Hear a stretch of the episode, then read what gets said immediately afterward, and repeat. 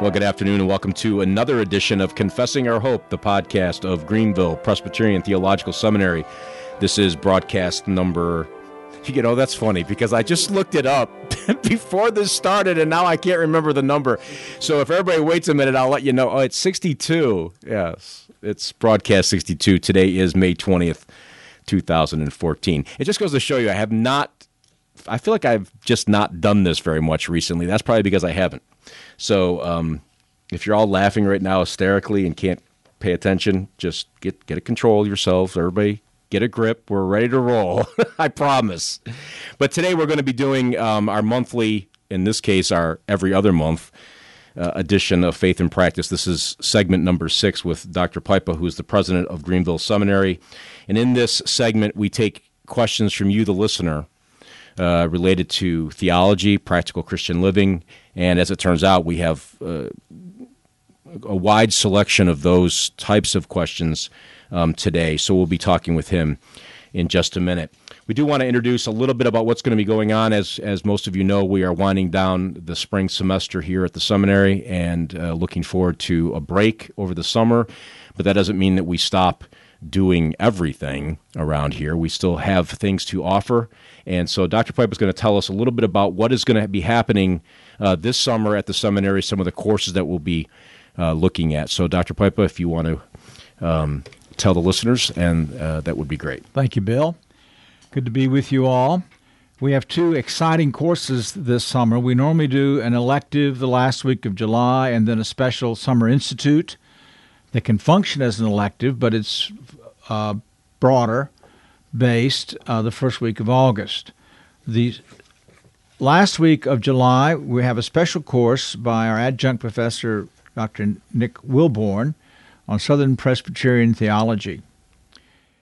This course will be July 28th to August the 1st. Now, what's very exciting and interesting about this course is, in addition to lectures in the classroom, this course will incorporate the historic tour that Dr. Willborn does in Columbia and Charleston. So this is a great way to have a combination vacation and time or an edifying vacation, let's put it that way. So it's open to families, others from the church. We encourage you to take advantage of this.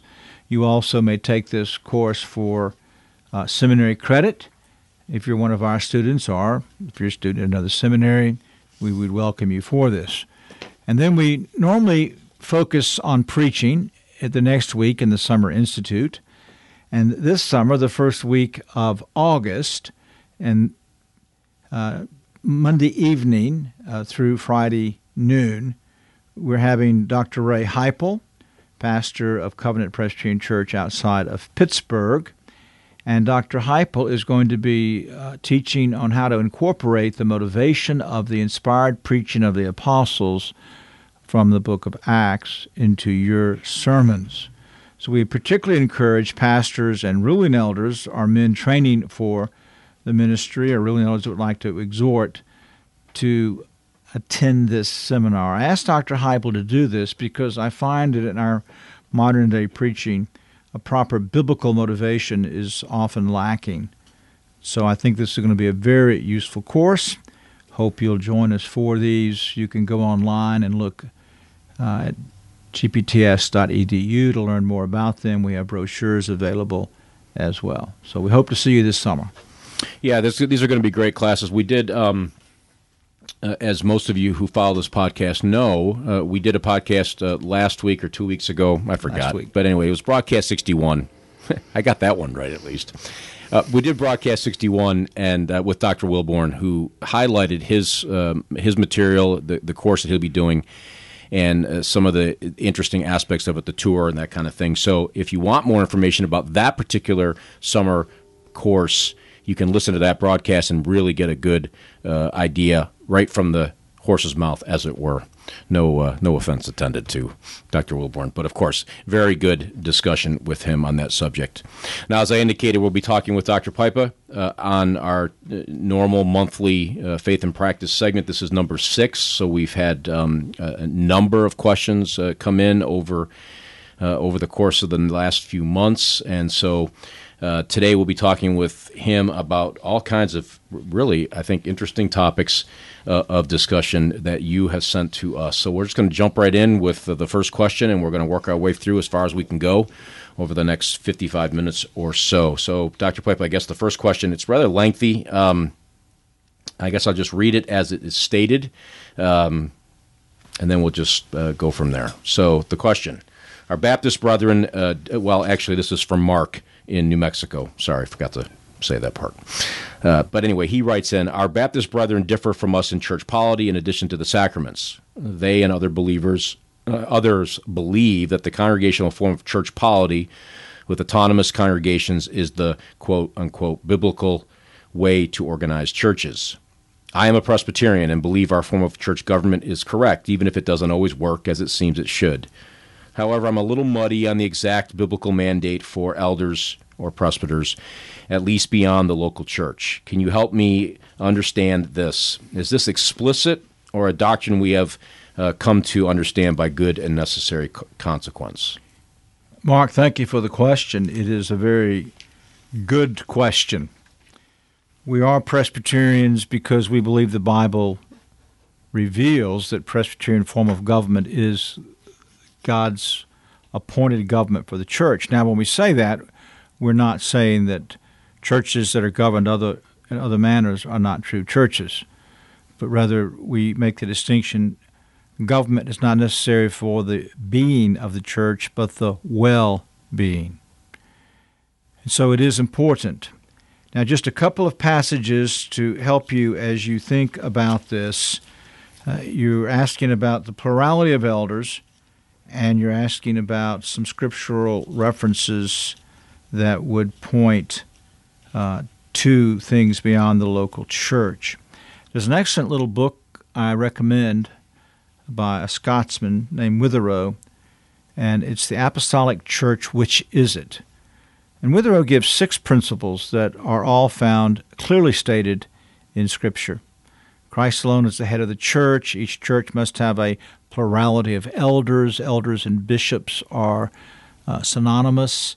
Uh, in the New Testament, the congregation has the right and power to elect its office bearers. There's to be the right of appeal from a lower uh, church court, like a session, to a higher court, like presbytery or general assembly and I've left out one, but we won't worry about that because the ones I want to focus on are the plurality of elders in each congregation.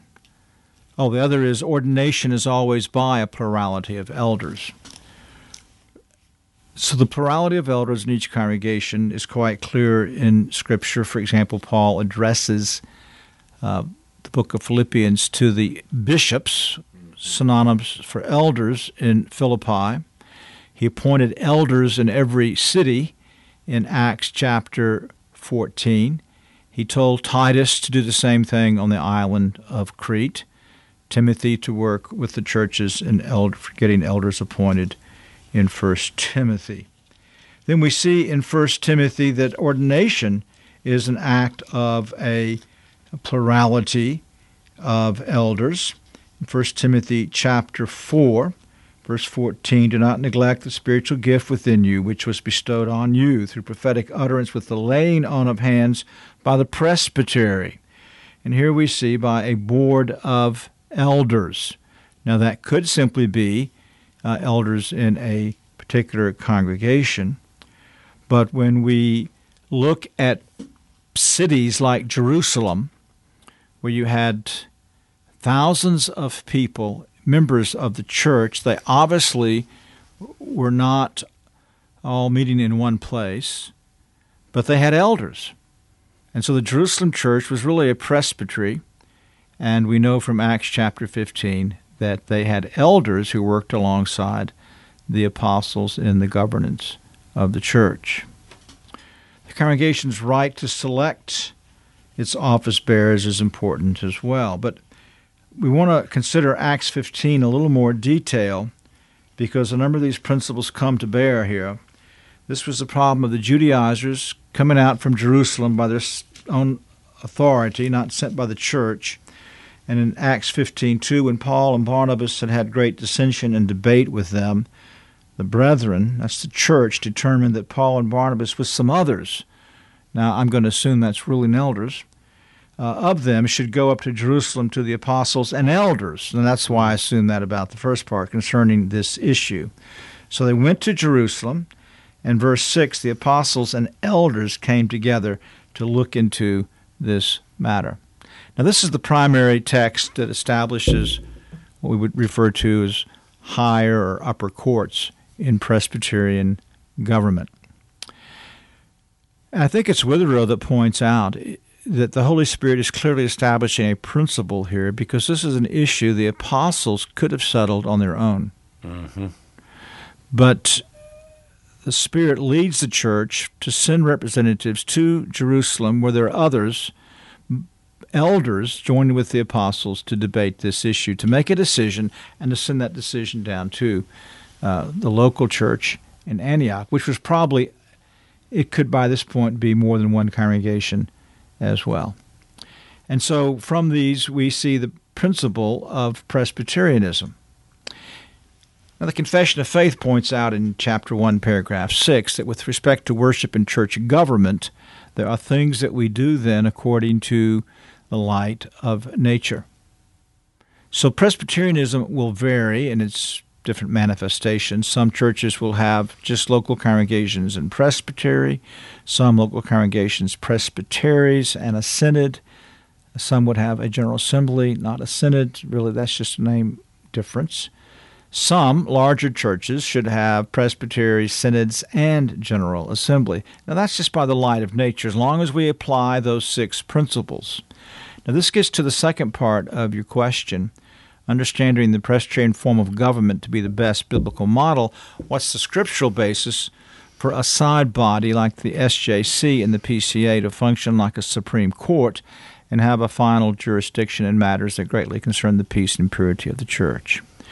For our listeners that are not in the PCA, the, in the PCA, the judicial process any Presbyterian church goes from the local level to the presbytery to the General Assembly or Synod in the PCA a commission, which is men elected by the assembly, an equal amount of ruling elders and teaching elders, function then as a court to hear these appeals and complaints. As it's set up in the PCA at this point, they hear it and they report, unless there is a clear doctrinal deviation, they report or a minority, uh, a dissenting opinion, the Assembly does not vote on that uh, case. Now, the idea of an SJC fits the idea of the light of nature. And so that's how the PCA has determined to do its cases. But it, we need to modify that, and there's a number of overtures at this General Assembly. We can clarify it when the Assembly may debate that. So it's not wrong to a degree to have a commission to hear cases. We do that on the presbytery level as well. But we need to have some way that the assembly then adopts the uh, verdict as its own by a majority vote. Mm-hmm. Thanks, Mark. Those are very important questions. Yeah, very good, and appreciate you writing in um, as well. Now, our second question comes from Sanford, Florida, from Andrew um, in Sanford, Florida, and uh, it's really a two-part question, but they're similar. Uh, and, and, so he, uh, he writes in and, and, asks Is it a violation of the Sabbath to have a wedding ceremony on Sunday? And then, coupled with that, uh, he also adds Is it a violation to attend a wedding on a Sunday? Andrew, thank you for the questions. Looking forward to having you here. Andrew is uh, going to be a new student at Greenville, graduating from Reformation Bible College. And his wife, we got in the mail today, also is going to be auditing courses, which the wives of our students can audit courses free. So you both will be taking advantage of what we have here in the fall. Is it a violation of the Sabbath to have a wedding ceremony on Sunday? In my book on the Sabbath, Andrew, the one of the principles I try to establish is that we get to gray areas. The, we, we need to ask the question Does this thing promote the purposes of the day? Now, that's a question ultimately we each have to answer for himself. Mm. But a traditional American wedding, in my opinion, does not promote the purposes of the day. There's, I think you've just gotten married. There are there are so many things that go on the day of a wedding that the bride, her family, other people, caterers, church people preparing food and all that. It really is not at all conducive to the purposes of the Lord's Day. So I would say a traditional uh, wedding ought not to be on the Lord's Day. Now, as I understand it in Geneva, uh, Calvin would do wedding ceremonies after the morning service, but that was people simply coming and taking their vows. A vow is an act of religious worship. And so there was surely nothing contrary to that, but the way that uh, it's done today. So, in the same way, to attend to a wedding on the Lord's Day tends to distract us from the purposes of the day. Now, I think that it is a matter of Christian liberty. I'm not going to call it a sin. So you can go if you can focus on the hymns and the vows and the um, message and uh, the celebration with the family and keep the Lord's Day, then uh, you're you're free to do though to do so. So. Mm. Yeah, that, it's it, that's an interesting question. Um, I have some follow ups, but I think I'll just keep them in the back of my head for later, um, more privately. Actually, one one would directly affect, and I think this is a legitimate question in relationship to the um, to what we do here at the seminary, training ministers for the gospel. Um, and you've been a, you're a minister, uh, professor now, but you have been in the pastorate, Dr. Pipa. Would you personally feel comfortable officiating a wedding on the Lord's Day? I wouldn't do a wedding on the Lord's Day. Good. And I think because of the reasons that you yeah, already stated. Right. I would do a wedding. Uh, I would let a couple take their vows mm-hmm. if that's what they if they want to do a very simple thing after the service. But a wedding, as it's understood in our culture, I would not be comfortable doing that in the Lord's Day. Yep. And okay. I personally wouldn't go to one. But again, I do think that that's a matter of Christian liberty. Yep. Uh, before I read question three, do you want to push that to the end? No, let's go ahead with it. We've been pushing it off for a long time. Let me just say, as he reads this, that we've had a number of questions like this. Bill's chosen a sample representative uh, question, but um, I promise, I keep promising we're going to answer it, so I think we need to do it. Okay. Well, Eric writes in from Las Vegas, Nevada, and the question is uh, has to do with the nature of the Mosaic covenant and how it is misunderstood by those who feel that it is a reduplication of the covenant of works.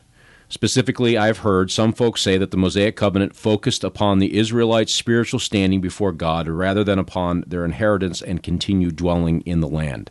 Some have suggested that those who did not inherit the land, including Moses, mm. were also not saved or did not inherit eternal life. Could you please touch on this subject? That, that's one question. Now, it goes on. Does the Mosaic covenant deal with both spiritual salvation and physical inheritance, or is it only focused on one of them? Furthermore, do those who hold to a reduplication of the covenant of works confuse the spiritual slash physical focus of the Mosaic covenant? And if so, how do they confuse it? Okay. Uh, Eric, uh, a good question, one with a number of others that we have uh, postponed until today. Uh, let me give a little backdrop for our hearers, and that is this idea of reduplication or republication of the covenant of works in the Mosaic covenant. Basically, there's three views with respect to the Mosaic covenant that it's simply a covenant of grace that um, is just the next administration of it. It is a covenant of grace that would include a promise in it that if one kept the law of God perfectly, one could get eternal life. Of course, none can do that, and that ties into the third use of the law, or the first use of the law to drive people uh, to Christ. And then there's a more recent formulation that says that the covenant, Mosaic covenant, is actually a reissuing, a republication of the covenant of works. The covenant of works was the covenant with Adam in the garden before the fall he went through a probationary period. If he had obeyed, he would have, by God's grace, uh, earned for himself and all his posterity eternal life.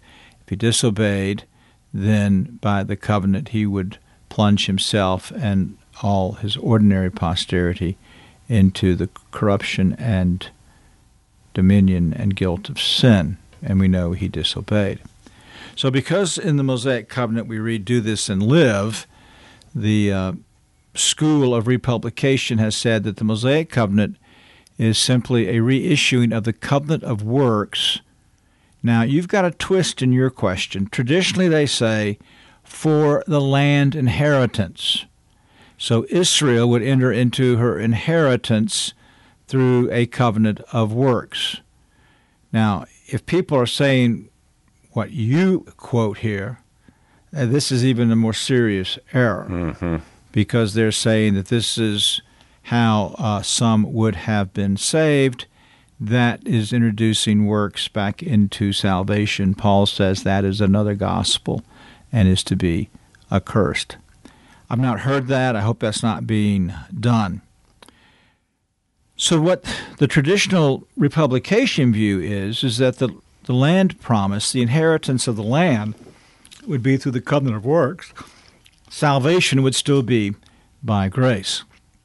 So, the Mosaic covenant would be primarily a physical covenant, uh, and the children of Israel would have been saved uh, through God's gracious uh, covenant that He made with Adam in the fall and with Abraham.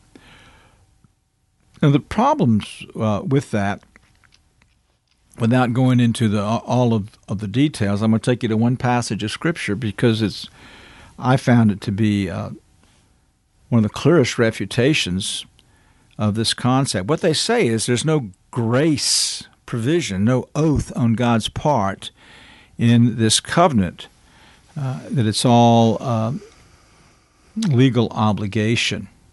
Oh, let me answer your other question first, uh, Eric, and that is that we there's not a cleavage between the spiritual and the physical in the old covenant. The physical was a type, so the land inheritance was a type of the full covenant promises.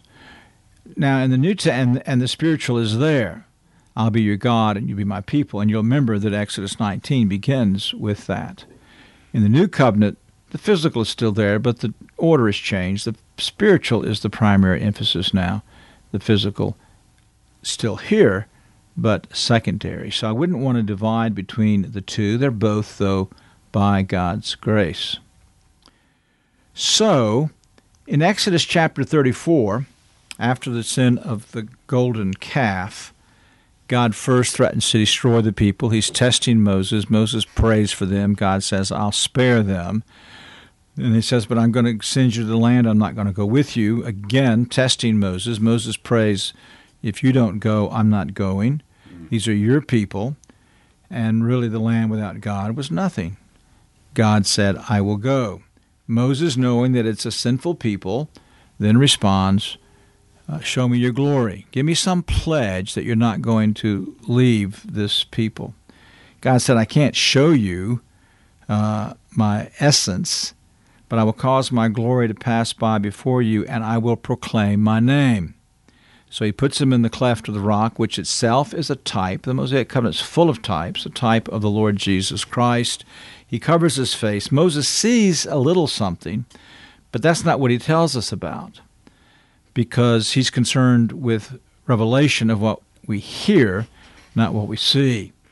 And so he says that as he called on the name of the Lord in worship, in verse 6 of Exodus 34, the Lord passed by in front of him and proclaimed, The Lord, the Lord God, compassionate and gracious, slow to anger, and abounding in loving kindness and truth. I'm not going to go on here in any great detail. Just get a concordance, and I think you're going to be surprised that this list either this is the first use of these attributes in the Bible, or they've only been used two or three times before. So here in the Mosaic covenant, God says His glory is His goodness. His goodness is broken down in terms of compassion, grace, long suffering, loving kindness, and faithfulness. Then Moses prays, and in verse 10, God says, Behold, I'm going to make a covenant before all your people. Now, this is not a new covenant because he then says in verse 27 Write down these words, for in accordance with these words I have made a covenant with you in Israel. This is simply the renewal of the covenant summarized in the ten words of the Ten Commandments, which themselves were acts of grace, not acts of legality. So, what's interesting is the Mosaic covenant in the history of redemption is the first clear revelation of these tender attributes of God. So obviously, it cannot be a republication of the covenant of works. It is a clear new level of revelation on the covenant of grace. Now, Lord willing, our conference this next March, so you all mark your calendars now, is going to be on the law of God. There's a lot of issues on the table we want to address. One is the antinomianism of so many different groups out there today, which means a, a denial of the role of the Mosaic law uh, in the lives of Christians. Another one is the relationship of uh, laws uh, of um, the equity of the law with respect to counseling. Uh, I'm going to deal with this issue of the republication of the Mosaic Covenant. And so try to give a fair presentation of what is being taught and expand on this refutation that I've offered today. We'll also have a number of positive sermons on the role of law in the lives of God's people today. So mark it, second full week of March here at the seminary, and join us, or in Greenville, join us for this conference. Excellent and great segue into the, the yearly conference that we do put on here. Um, and as Dr. Pipa said, mark your calendars now. Start thinking about it. It's really going to be good, especially if you are in the social networking world right now. There's a big deal going on between a couple guys on this particular issue, the law, antinomianism. And so if you're on Facebook and you follow the, the heavy hitters, as it were, in the various reform camps, you know what I'm talking about. And so it's really a time, uh, a great time to deal with this. And so, and if you don't know what he's talking about, don't go find out because it's not a good place to do theological discussion anyway. yeah, we've we actually had this discussion in the systematic theology class, um, which I tend to agree with Dr. Pipa. I don't think you can debate these issues on Facebook, but regardless, uh, the the discussion is there anyway. If you want to be uh, at least aware of the issue, whether you engage in debate or not, that's up to you. If you get the time uh, to do that. So anyway, next question. Um, I think this is the first time, Dr. Pipa, we've received an anonymous. In fact, I'm pretty sure it is. And I want Anonymous's book. And he doesn't want a book either. I want his book or her book. Oh, you want the book? Well, yeah. The man has a 10,000 volume library. He wants the book. He probably already has all the books that I'm offering, but that's okay. He can have the book. I, doesn't, I was going to give it away. It, it doesn't matter. I mean, he's the president of the seminary. He can have whatever he wants. oh, but that that's on record. I'll have to edit that from out. you. But I'll, uh, I'll have to edit. The board meets Thursday. They would have a different opinion. Yeah, I'll have to edit that out. Well, from the student's perspective, he can have anything he wants. There, how about that? I'll qualify. But here's the question. It's a good one. Um, it's one that I've actually um, had dis- uh, numerous discussions over, uh, frankly, um, and I'm just not sure. But uh, anyway, here's the question. Reformed believers are rightly skeptical of parachurch organizations because they sometimes undermine the authority of the church and the ordinary means of grace. How would you advise or caution a college student involved in a campus ministry such as CRU? I'm not familiar with that. Or InterVarsity, particularly if there is no RUF ministry nearby. How would you advise a young adult from a non Christian home who desires one on one formal discipleship that does not seem to be available in his church, and in this case, a solid Reformed PCA church? Thanks very much. I enjoyed the podcast and especially the faith and practice segments. Thank you, Anonymous. Very good question. I want to begin with an important doctrine that has historically been referred to as the spirituality of the church. Mm. Stated in the Westminster Confession of Faith, chapter 25, paragraph 3. Unto this Catholic visible church, so we're not talking about the body of Christ in an amorphous, non organized way. But the Catholic visible church, Christ hath given the ministry, oracles, and ordinances for the gathering and perfecting of the saints in this life to the end of the world. and doth by his own presence and spirit, according to his promise, make them effectual thereunto. Now, this is a glorious statement because it reminds us that Christ has appointed the visible church as the agency for the gathering and perfecting of the elect, and has given to the visible church everything she needs for that task, namely ministry, the Word of God, and the special ordinances caught up in corporate worship, preaching, the sacraments, uh, pastoral care, church discipline, things like that. So it's a very important doctrine, and RUF was actually started, and I had a role in that in Mississippi because of our commitment to the spirituality of the church, believing that we wanted to have the PCA, Presbyterian Church in America, uh, on campuses. And to start an RUF chapter initially, you had to have a church in that campus town that the students that wanted to could be plugged into. Now, we would have students come from other church backgrounds, but Presbyterian students and others that were converted were channeled into a local PCA church. And so the question rightly distinguishes what we do with RUF on a campus, which is under the church, the Presbyterian Church in America, to whom this responsibility has been given. Then we have the pragmatic question. Mm-hmm. So, students mm-hmm. on a campus where there's not such a ministry. Well, I realize for some it's too late to answer the question. When my then children were ready to go off to college, university, I said they'd been to Christian school for the entire time through 12th grade. You don't have to go to a Christian college. You must go to a college where there is a church and an RUF chapter on campus you see, we make so many decisions today divorced from uh, our spiritual needs. Men take job transfers without ever considering is there a good church in this town for my family? Yep. And so we need to back up and start making decisions, career decisions, movement decisions, university decisions, factoring in the spiritual needs of ourselves and, if we're married, of our families. So that's the first way. Then pragmatically, you are in a place where either there's no campus ministry or you you need to be disciple. Let me separate these. Christian fellowship is good. So I'm not going to tell a young person don't go to uh, one of these Bible studies or fellowship groups because they are parachurch organizations. But I wouldn't go to a, a non reformed one. So, and we have to be very careful because some are outright Arminian, some are very antagonistic uh, mm. to the local church and take to themselves prerogatives of the local church, and uh, others are getting liberal.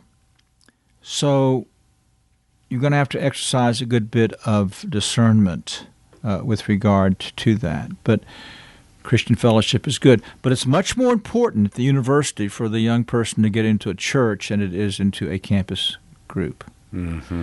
And so, uh, yes, I'm not saying don't do the other, but your priority should be to be involved in a local church.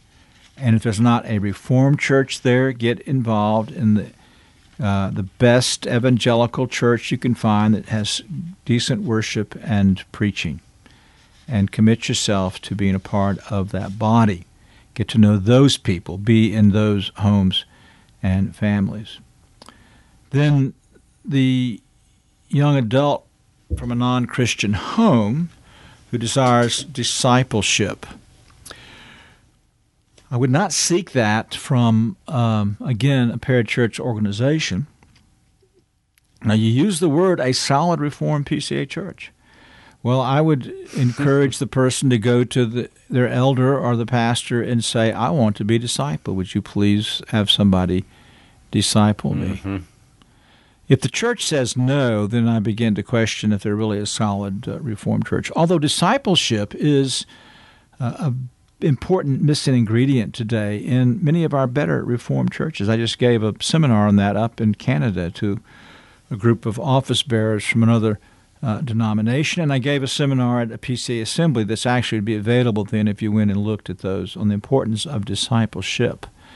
It's very important, underrated in our Reformed churches. Now, I do have a bit of help for you. I have written a book uh, on discipleship. It's called Studies in the Westminster Confession, but it's actually a book of discipleship that is a series of topical inductive Bible studies keyed to the Westminster Standards. It goes through all of the doctrines and practices of the Christian faith for a new Christian or someone new to the Reformed faith. If you want to do that, it's got the answers in the back. So if somebody doesn't feel competent to take you through it, then just say, go through it with me. And the two of you do that. Then the two of you are going to be equipped to do that uh, with uh, someone else as well. So you can get that book on Amazon. You can get it through the seminary bookstore, and it's been written for that very purpose uh, to help us in this work of discipleship. But we need a wake up call. The reason we have parachurch organizations is the church wasn't doing its work. And we need to get active in evangelism and discipleship uh, in our communities, in our neighborhoods, on the campuses that are around us. Mm. Very good. And a very important issue, um, especially in our climate today. Hillary writes in from Germany. Uh, I think she's written in before. Um, in fact, I know she has. And she has a different question this time, of course. Uh, it's on the subject of uh, communion, the Lord's Supper. So here's the question I find the typical practice of monthly communion puzzling. There's always someone who will be working in the nursery absent due to illness or absent for work police, fire, military. She qualifies that. Uh, when I was serving in the reserves, I, I, could end up going for months without this particular means of grace. Is there a good biblical reason for churches to only offer communion once a month? I see many articles in defense of weekly communion, and it appears to me from Scripture that weekly communion was the practice of the early church but haven't seen any defense for monthly communion. Are the reasons simply pragmatic? And are these reasons adequate to explain the practice of the church? Hillary, uh, thank you. It's always good to hear from you. I pray for you and Steve and the boys regularly. Uh, what you might not be aware of is that monthly communion is a huge advance on what was going on when I was uh, uh in college and uh, in early ministry. Presbyterians inherited the policy of quarterly communion, and you're still going to find a lot of churches that have quarterly uh, communion. So, monthly communion has been a great blessing in our churches. And the important confessional element is that we should have frequent communion and that is expressed, uh, for example, in the Westminster Directory of Worship, the first paragraph on the celebration of communion. The communion or supper of the Lord is frequently to be celebrated, but how often may be considered and determined by the ministers and other church governors of each congregation, as they shall find most convenient for the comfort and edification of the people committed to their charge. Now, I um, actually have evolved in this uh, area. I agree with you that there's biblical warrant for the practice of weekly communion, and it appears to have been a practice in the early church. I don't know that there is a biblical requirement for weekly communion. So, what I've said pastorally over the years is that if you've got a mature congregation that won't try to push out other parts of worship or shorten the sermon or rush through the Lord's Supper, I think weekly communion is wonderful. But uh, you don't have a lot of those kind of congregations, even in those that practice weekly communion. Something often gets short shrift. Mm. So what I used to say though is is that it is permissible. I've shared with my students, I've actually changed on this in the last few months by being an interim supply at a church that has weekly communion, where there's a full worship, full preaching, and a time of real meditation and communion at the table. I fell in love with communion a lot more. I appreciate communion a lot more now. And so I still say it takes a mature congregation, but now I would say that I would encourage my students, and if I were a pastor, that would be a goal mm-hmm. to move a church to weekly communion. First step, I think, is to go to um, twice a month, once in the morning and once in the evening. And then I've recommended if you do weekly communion, have it once in the morning and rest of the time in the evening service where you can actually um, have a little bit of a truncated service without doing disservice to the worship. And you're going to have your more faithful people there. And it also teaches people the importance of, of evening worship and the church needs to be sensitive. So, if in fact there's someone that's missing regularly because it's morning, then they should, if they're doing monthly, alternate morning and evening. I know the church I attend has that practice. But it should be our prayer and our desire, I think, to see our churches go at least twice a month and to move toward the idea of weekly communion. Mm. Really great question. And, and I echo Dr. Pipa's uh, comments. Uh, I think growing up, oh, it was probably once a month as the most frequent situation I was in growing up. Um, my first experience with a weekly communion was uh, at my uh, church, the church in Virginia, uh, which I thoroughly enjoyed. Um, and it was evening, morning, evening, morning, alternating. Um, and it was a huge blessing to look forward to that each week um, and, and anticipation, really, of that whole process. The next question comes in again from over the pond. Uh, um, David writes in from England, and he uh, has a question here.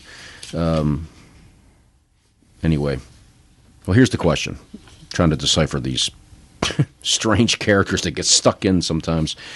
Uh, what would you say to Christians who are planning to see the new Son of God movie, or who hope it will be useful for the purpose of evangelism?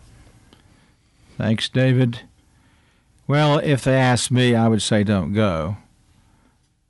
The second commandment is quite clear mm-hmm. that we are not to make images of God. The Larger Catechism 109 says of any of the Trinity or any of the three persons. That includes the Lord Jesus Christ. We had this discussion when the Passion of Christ came out. Same problems then. Well, he had a human nature. If you lived on the earth when he was there, so we're told, then you would have had a visual picture of him. That's true. Uh, and it would have been an accurate and true picture of him. But he, as such, was the revelation of the Godhead. If you've seen me, you've seen the Father. God condescended for a period of time to reveal himself in the flesh. He didn't leave Christ on the earth. He didn't leave any pictures of Christ or any descriptions of Christ on the earth. We're governed by the second commandment. And so I think we should not see a film like that. And I think it's preposterous to say we're going to take a non Christian to it or use it for the purpose of evangelism. You don't break one of God's laws to accomplish another of God's commandments. So I, I would not do that.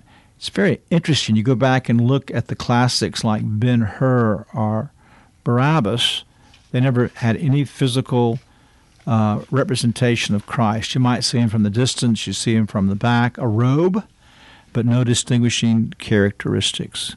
So even then, the the broader culture was aware that one should not do that.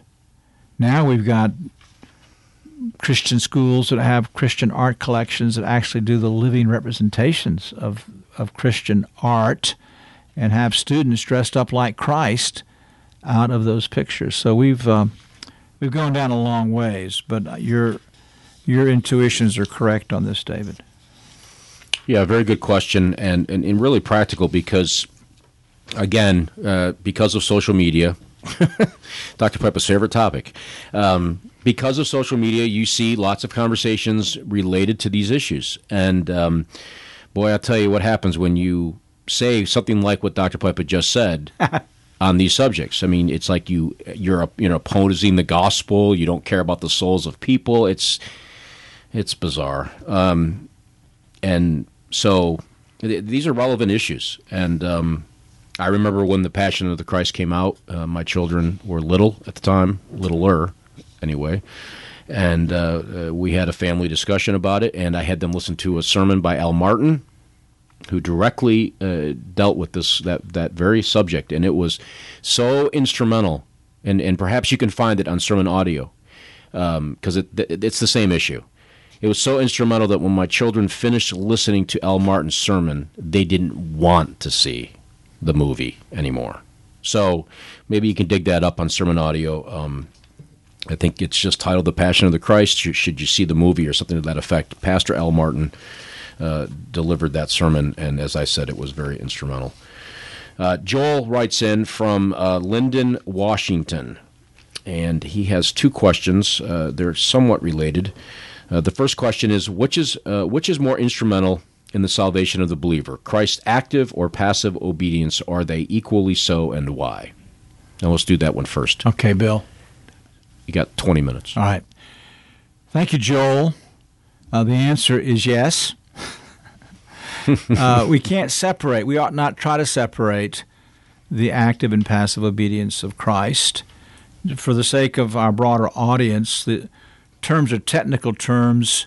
Active obedience refers to Christ actively keeping the law of God, passive obedience to his uh, suffering, uh, the miseries, and uh, the, satisfying the justice of God in his uh, death, burial. Uh, on the cross, uh, death on the cross, and burial. But all of that's part of the work of Christ, the mediator.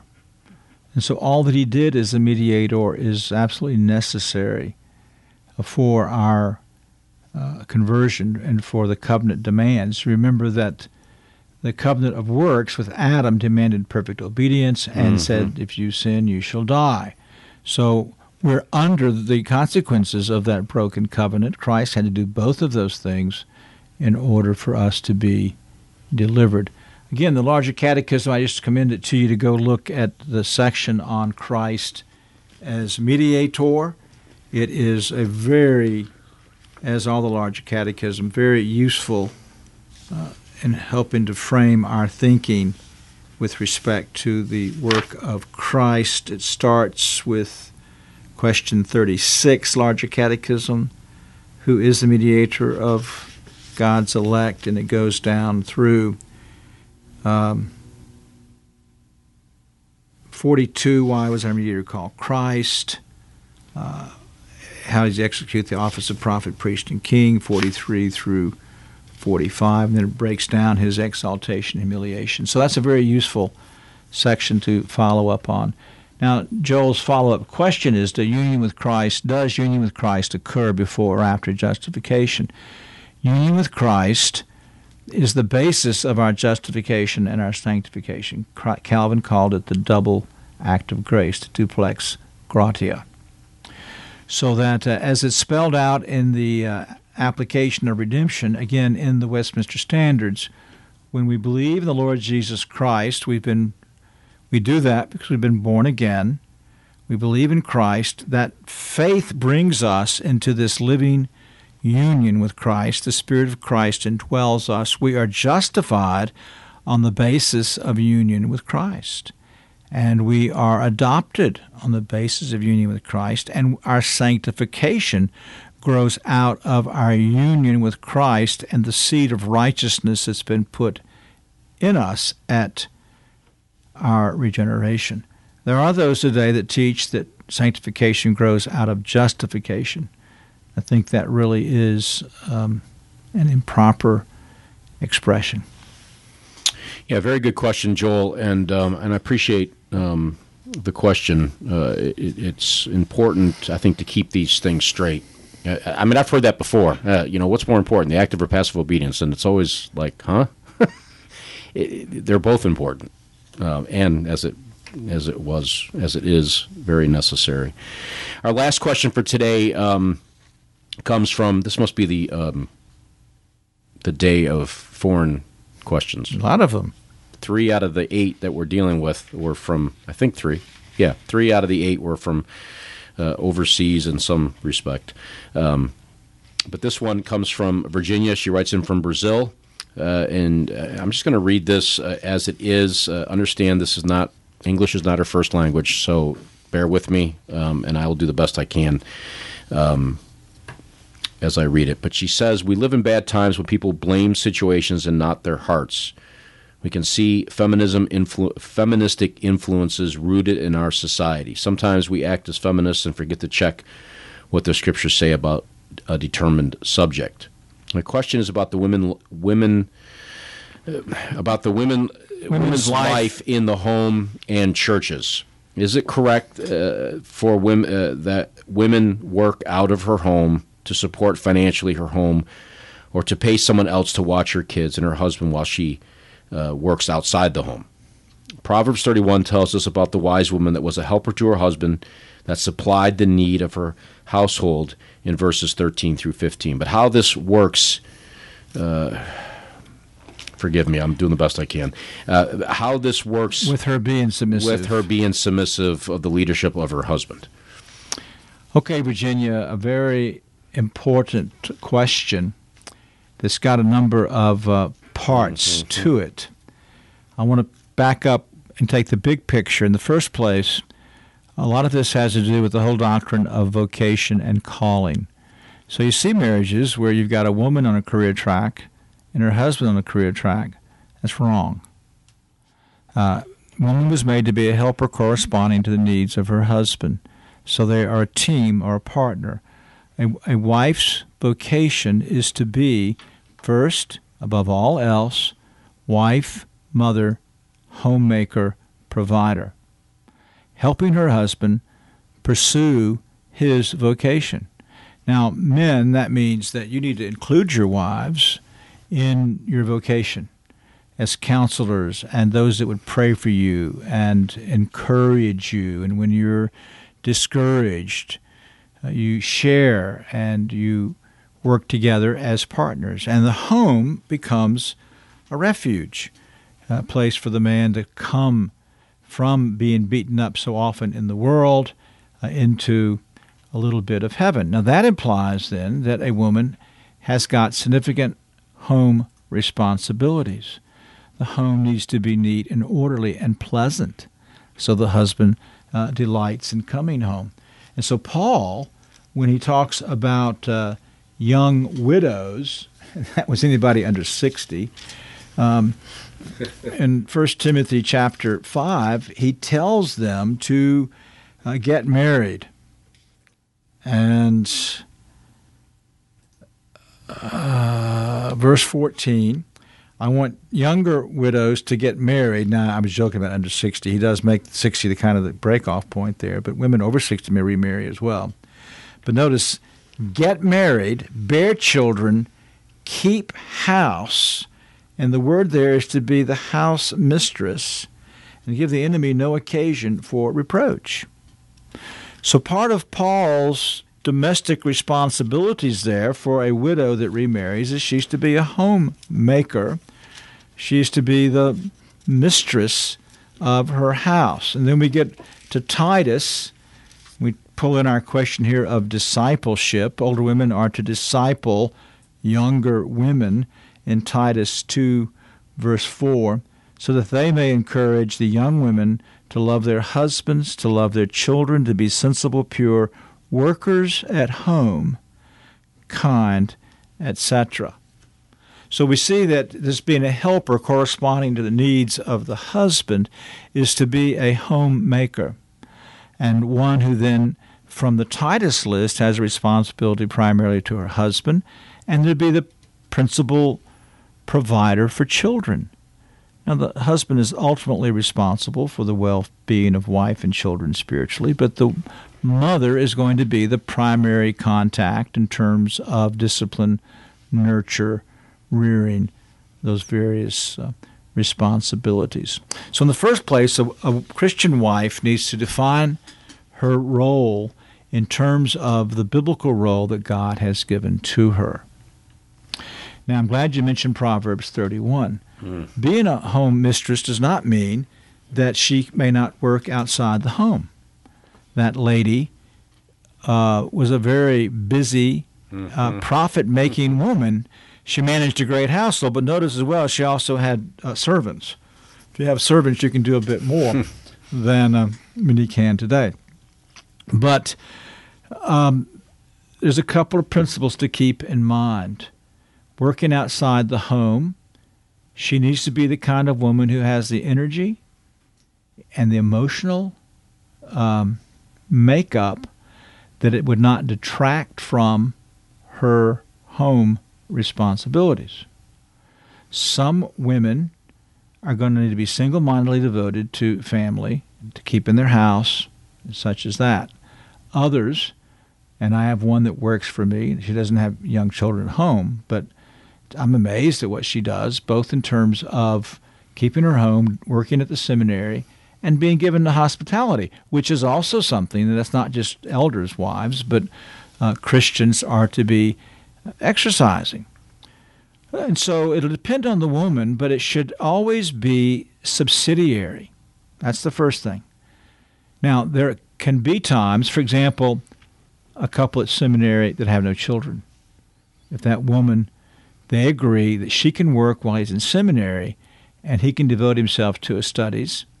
That's not wrong either. Now, when that takes place, the, the young man has a responsibility to pitch in and do, I would say, over 50%, at least half of the household chores. She's not to be expected to support him in seminary so he can sit around and study all the time and she do housework and cook and have that job. Now, if a woman has young children. She needs to be at home with them. Mm. That's the norm. Now, we recognize that a woman deserted by her husband or widowed might have to take a job outside the home uh, in order to support herself. Now, I think the church needs to come alongside her where at best, I mean, at least the church would take care of the children for her uh, or they would get her set up in a home type business, which is what you really see in Proverbs chapter 31, or they would support her so she wouldn't have to work. But the norm is that the woman is home with her children, uh, and then as they're older in school, and she has that energy to be out and to be doing other things, and the couple agree that this is is good, then um, uh, that's surely a matter of liberty. But I tell people don't ever, outside that one time when you're in, in school or graduate school or seminary, and the wife becomes the primary supporter for that brief period of time, in all other instances, do not use the wife's income to live on. Mm. Don't buy a house that's dependent upon a wife's income in addition to the husband. Don't live off that income uh, put it away, save it, use it for special occasions. If she later on wants to redecorate redecorate the house or or, or whatever, um, uh, with with that money. But when you get in the habit of living on that, uh, then you get a lot of other temptations that come to bear as well. And I know that's the ideal because a lot of places in the world today, you almost have to have both incomes even to survive uh, financially. So I'm talking about the ideal, but if a woman sees her role as, as a helper corresponding to the needs of her husband, her primary role then is to be wife, mother, homemaker, and keeper. But she is free to work outside the home as long as that's not doling the children out to the daycare or whatever. And even you know with little children, I've known, and I think good types of of, of jobs for women are nursing and teaching. Uh, nursing, I've I've known women that they could do two night shifts a whole week, get full salary, full benefits, and the husband's home at night with the children. Mm-hmm. She puts them you know, to bed. She works the eleven to seven shift, and uh, that's ideal. Teaching, She can lay out the bit of time when her kids are not in school, and then once they're in school, her hours and their hours uh, at home become uh, fairly uh, the same. Uh, now, there's a lot of home businesses. A lot can be done with computers and and uh, things that where women can also uh, work and use their gifts to help the family for its financial goals. Yep. It's a very good question, very practical. One of the things that I've seen, and, and perhaps Dr. Pipa has seen this as well, um, where you have the dual income situation where the wife is is almost forced to work outside the home because of debt. Mm-hmm. Trying to keep up with the Joneses, they have to have the newest car on the, on the block and the biggest house and the nicest whatever, and you know then children end up su- end up suffering at some level because of this mad uh, uh, chaos that goes on with debt and and and and, and financial responsibilities uh, that you've incurred because of those issues. And instead of keeping what Dr. Has just said, those critical priorities in front of you, your children, your home, hospitality, those issues, and um, so that's what I've witnessed um, throughout my short life. Uh, here, a bit short compared to well, uh, we won't go there. I want to still be a student next semester. I'll just be quiet right now. Anyway, well, that concludes um, the list of questions. They were very good. Um, uh, very good today. Uh, a wide spectrum of, uh, of topics and, uh, and points of discussion. So, what I need from you listeners at this point is to send us more questions. Uh, we have pretty much, I think, tapped out the bank of questions that I've had stored up and, and we've gone through. So, it's very simple. Just go to the confessingourhope.com website. That's confessingourhope, all one word, dot com there's a, a, a, link right there at the top in the menu. You click on the it's faith and practice questions. You click on that. You simply submit your question. You will get a confirmation of your question sent to your email, as well as one will come to me, and then we will put it in the in the pool uh, for next month uh, to then deal with at that time. So send your questions in. And as you do, um, we have a, a, list of books that we're giving away for nothing. Uh, you send your question. If we read it on the air, we will send you a book uh, of your choosing it, it, as it pertains to the list that I have there on the website. So get your questions in, um, whatever it may be. Uh, you've heard some samples of the types of questions we'll deal with, so there's really no rules, as it were. Uh, we have the we have veto power if necessary. So, but send your questions in, and we'll be glad to deal with them as the Lord enables us. Uh, what's coming up on the podcast? I'm not exactly sure. Um, we're still working out some uh, ideas. Uh, we want to talk with uh, uh, Dr. Pipa and Dr. Willborn on the subject that we've somewhat talked about today on the subject of elders and deacons and, and officers in the church. We want to get to that hopefully in the next few weeks. Uh, we also want to speak with Dr. Willborn about uh, something that he's uh, very actively involved in with the Confessional Presbyterian Theological Journal.